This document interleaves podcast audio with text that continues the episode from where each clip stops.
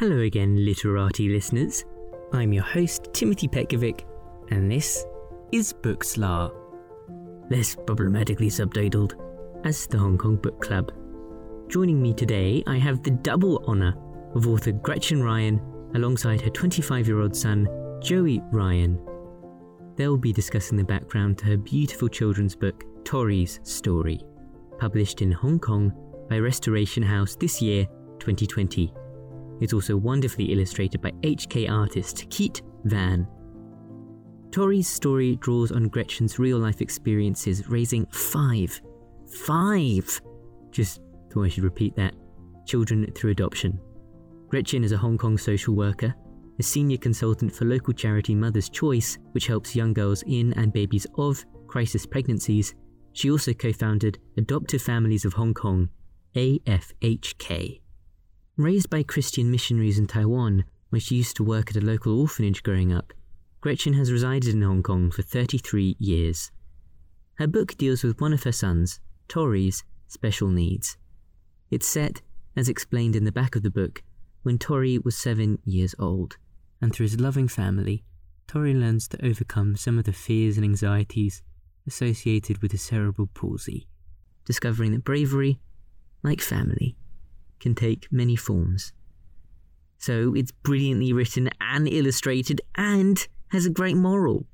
Not to shame you into buying, but you are a terrible person if you don't. Just like tell your kids Dory got lost in the jungle and Pooh Bear's behind bars for mauling a camper. They'll thank you in the future. You can follow our Instagram page at the Hong Kong Book Club, which has provided there all the bibliographic details for Torrey's story and a link to purchase it hard copy or via Kindle. In the meantime, before your delivery arrives, here's the story as read by Gretchen Ryan herself. There once was a boy named Torrey. Torrey is just like you and me, except he has to work harder to learn and do everything. As a little boy, Torrey learned how to speak, tie his shoes, button his shirts, and walk with the help of his friends. He learned how to play games and have fun. He learned how to feel comforted by his mommy. But most of all, Torrey learned how to be brave and strong from his daddy. One day, Torrey was playing with his brothers, sisters, and friends at the beach. All the children decided to go to another beach over a big hill. Torrey pulled himself on a railing to follow the other children up the hill. But at the top of the hill, Torrey realized there was no more railing to hold, and he knew he couldn't balance on his legs to walk down the steep slope. What could he do? Torrey thought and thought, remembering what his daddy had taught him. So Torrey got down on his hands and knees and he crawled down the hill. When he finally got to the beach, Torrey stood up. Torrey's mommy followed the children's footsteps in the sand. She wondered as she walked up the hill, where could Torrey be? When she got to the other beach, she saw Torrey together with the other children. Her eyes were big and filled with amazement. How did you do it? she asked her little boy. With bright eyes and a mischievous smile, Torrey pulled his mom close and whispered proudly, I crawled like a lion. Timothy, are you are you 25 I am 25. or 24? 25. So you and Joey are the same age. Nice. How many? When's your birthday? June.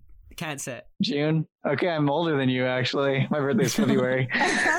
Very cool.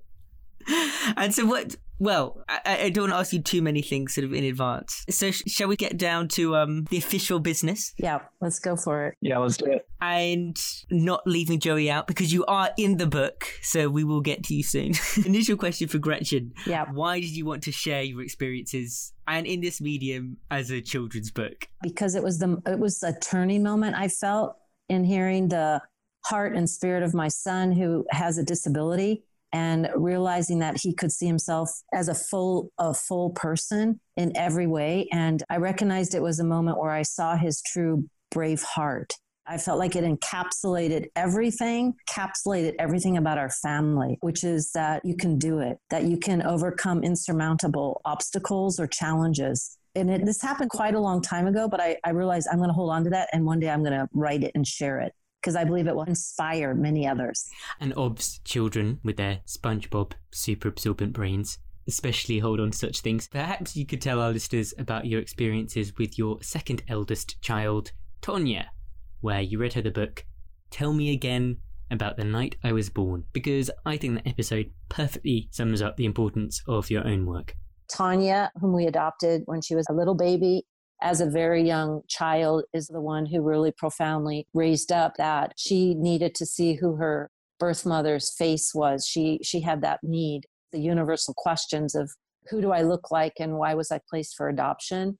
Yeah, when she was like three, when we were on a trip in the United States driving in the car, it was surprising that a child at such a young age could articulate that. But I also had some wonderful children's books that I was reading. And one of them was a book written by Jamie Lee Curtis. And Tanya wrote her story in grade three of This Is Me. And a lot of it was references to that children's book. So I realized how profound a children's book is. Those lines that can stand out and also become your mantra in life. And although, as you say, they are universal questions, gauging the right moment and manner to answer those questions age appropriately must be tricky business. So I think great children's books, like Torrey's story, can be both great prompts for discussion, whilst also setting some parameters within which little ones and parents can chat about heavy topics. So I remember when Joey, Joey, I don't know if you remember, I was waiting when will be the first moment when you verbalize adoption? And it was one night we were praying at bedtime, and you said you wanted to pray for your birth mother, birth mother. And I started saying, Oh, okay, let's pray for your birth mother. And then you said, No, my bus mother. Yeah, you're walking up. and I was like, So ready. Okay. So I can remember another moment when Joshua was jumping out of the car. He was going to gymnastics. And just as he got out of the car, he turned around and he said, Where's my biological mother? and then he took off for gymnastics. so I just realized it's like all around and it's happening. I actually really like the um the symmetry between those two anecdotes. Both sides being primed to discuss the topic, but neither being quite able to broach it smoothly. I know that one way the Ryan household was able to finesse such conversations was by making sure that the topic of adoption wasn't just relegated to bedtime stories. So, Joey, dad, and I, we started having more conversations at dinner, right? Where we would raise up the topic, and then everyone's at a different age, but you guys were all pretty close in age. And that gave you all the freedom to talk about anything happening at school. I would sometimes tell a story about at work at Mother's Choice, but it just gave the opportunity if anyone wants to talk on any of these topics. This is a really safe supportive, fun space as a family. So our dinner table at evening became a really great spot for all of us. On the other hand, even when the subject of adoption is made to be something that children can raise anytime without shame, and even when it's a very present topic at home, I wonder if there's still always attention, attention for the adoptive parents between, on one hand, dropping the important pieces of information at the appropriate developmental stage, and on the other hand, that child potentially feeling betrayed at a later stage in life that they weren't given the whole mother load, as it were, at once. We had so many talks around the kitchen table. Why didn't you tell me this bit earlier? I know that kids at a young age are so open and they'll share everything, right? There is no filter. As a parent, we are holders of precious information that we want to pass to our children. It's their story, but I am a holder of it and I don't share it with others. It's their information. I need to share it with them when they can handle it, when it's the right time for them. If we give all of the story at an early age, they could share their whole story with a whole lot of people at school. And then when they're 12, 13 really regret that they shared so much. You know, the details of of the location in which they were found possibly or the birth history information. Kids don't have the discernment of what they can share in their circles.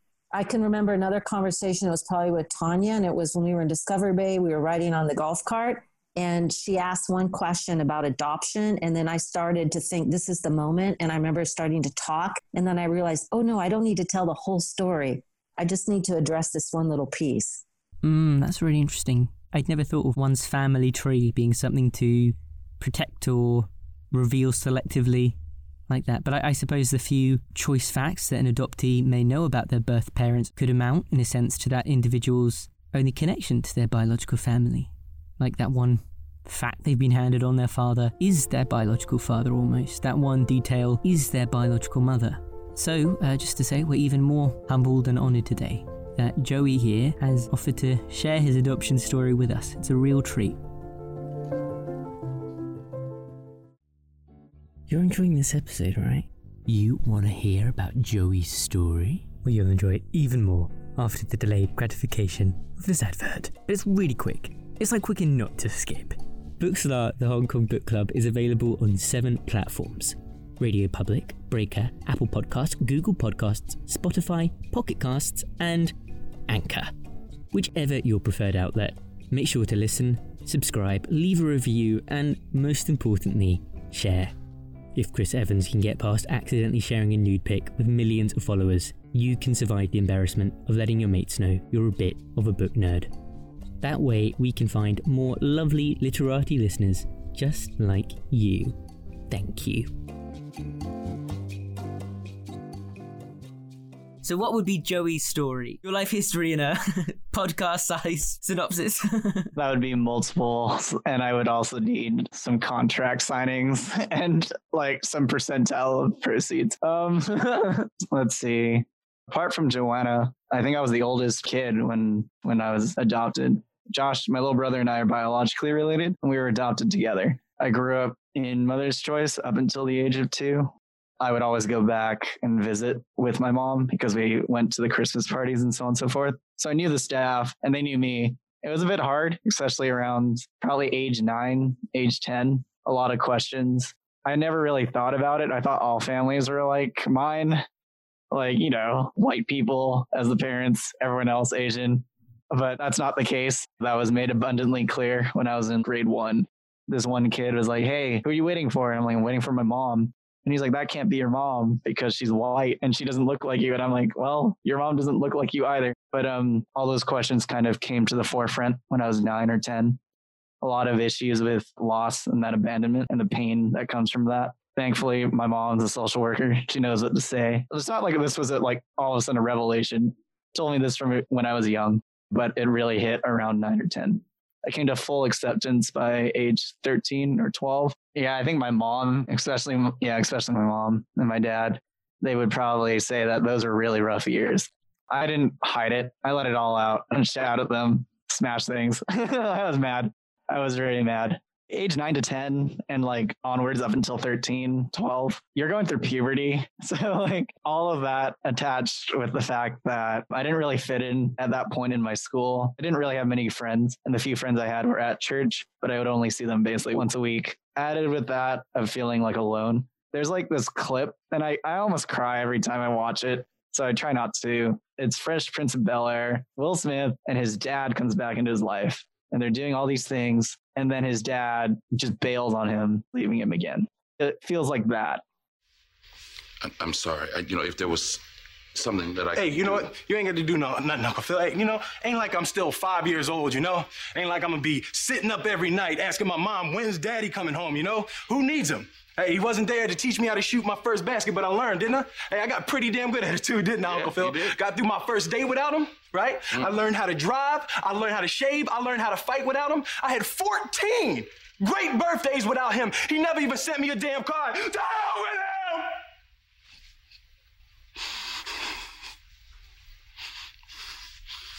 I ain't need him then, and I don't need him now. Will. Nah, you know what, Uncle Phil? I'm gonna get through college without him. I'm gonna get a great job without him. I'm gonna marry me a beautiful honey, and I'm having me a whole bunch of kids. I'm gonna be a better father than he ever was. And I sure as hell don't need him for that, because ain't a damn thing he could ever teach me about how to love my kids. How come he don't want me, man?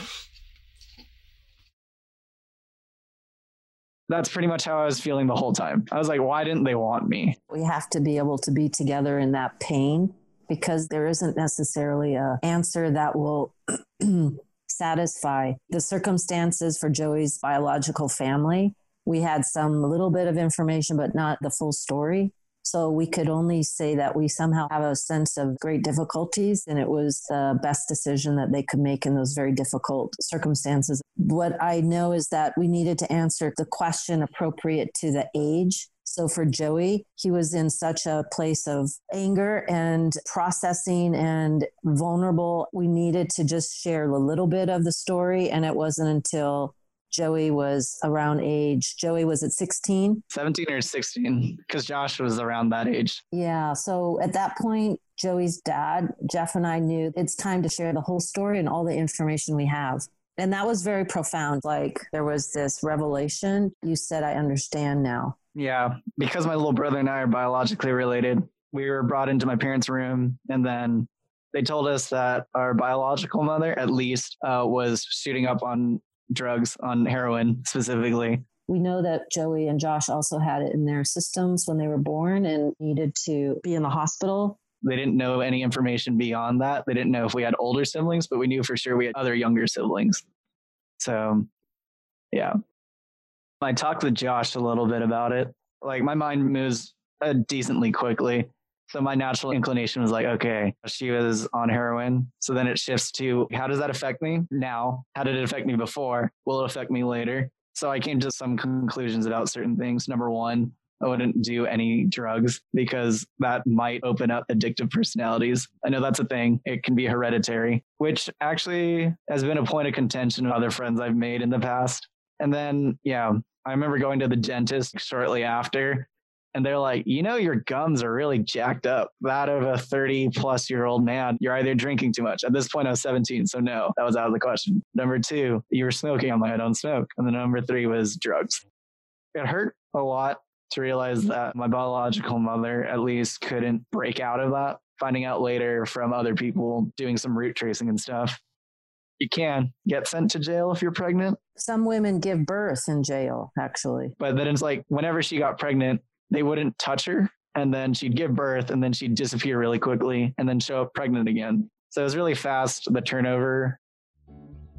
And how quickly we're a third of the way through the show. You can't turn away now, can't end on a downer.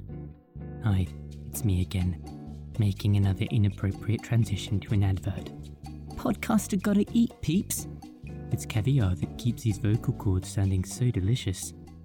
Bookslar, the Hong Kong Book Club, is available on seven platforms Anchor Podcast, Apple Podcasts, Breaker Audio, Google Podcast, Pocket Casts, Radio Public, and Spotify. Whichever your preferred outlet, make sure to follow these four simple steps to feel my eternal love, whoever the hell you are. Download the app, subscribe to the Hong Kong Book Club, leave a review, and share on social media. That way, we can find more lovely literati listeners just like you. Thank you.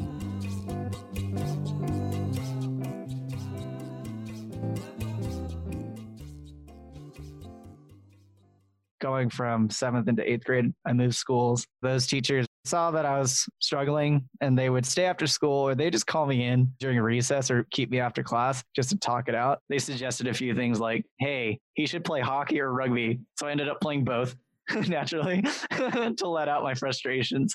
I know this one teacher, she would call me in every Wednesday for like one semester. She would cook curry or some kind of baked good.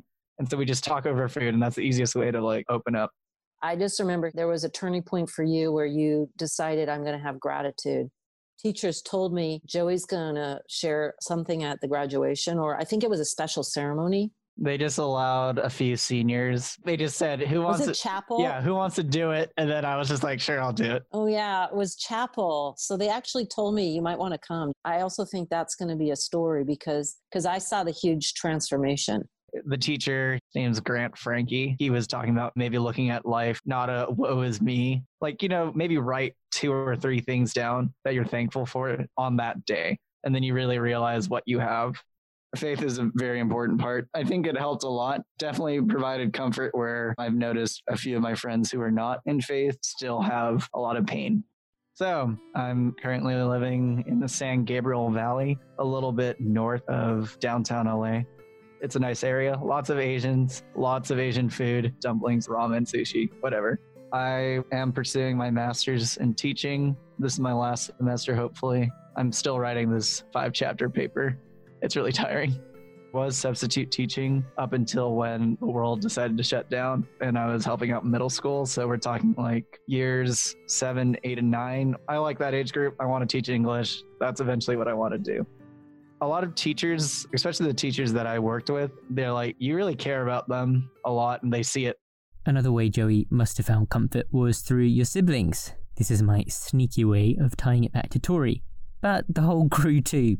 I know that Joey's biological brother Joshua went through a slightly smoother journey, so maybe modeling another way of feeling about things he's the one that would leave notes for me. Like if we ever went out in the evening, there would be a note when we came back on our pillow that Joshua would say, I missed you, mom and dad. Joshua is an incredible young man and gifted artist. It didn't bother me that Joshua couldn't wasn't the one that illustrated it. Torrey's story, it was when Joshua was studying at Parsons, graphic design coming into his independence. So it probably was a bit still too close, you know, to take on a project with me but I believe we'll get to do that up ahead in the future. I would love to work with him. And Joey, you also had and have an older sister called Joanna, who's quite a bit older, in fact.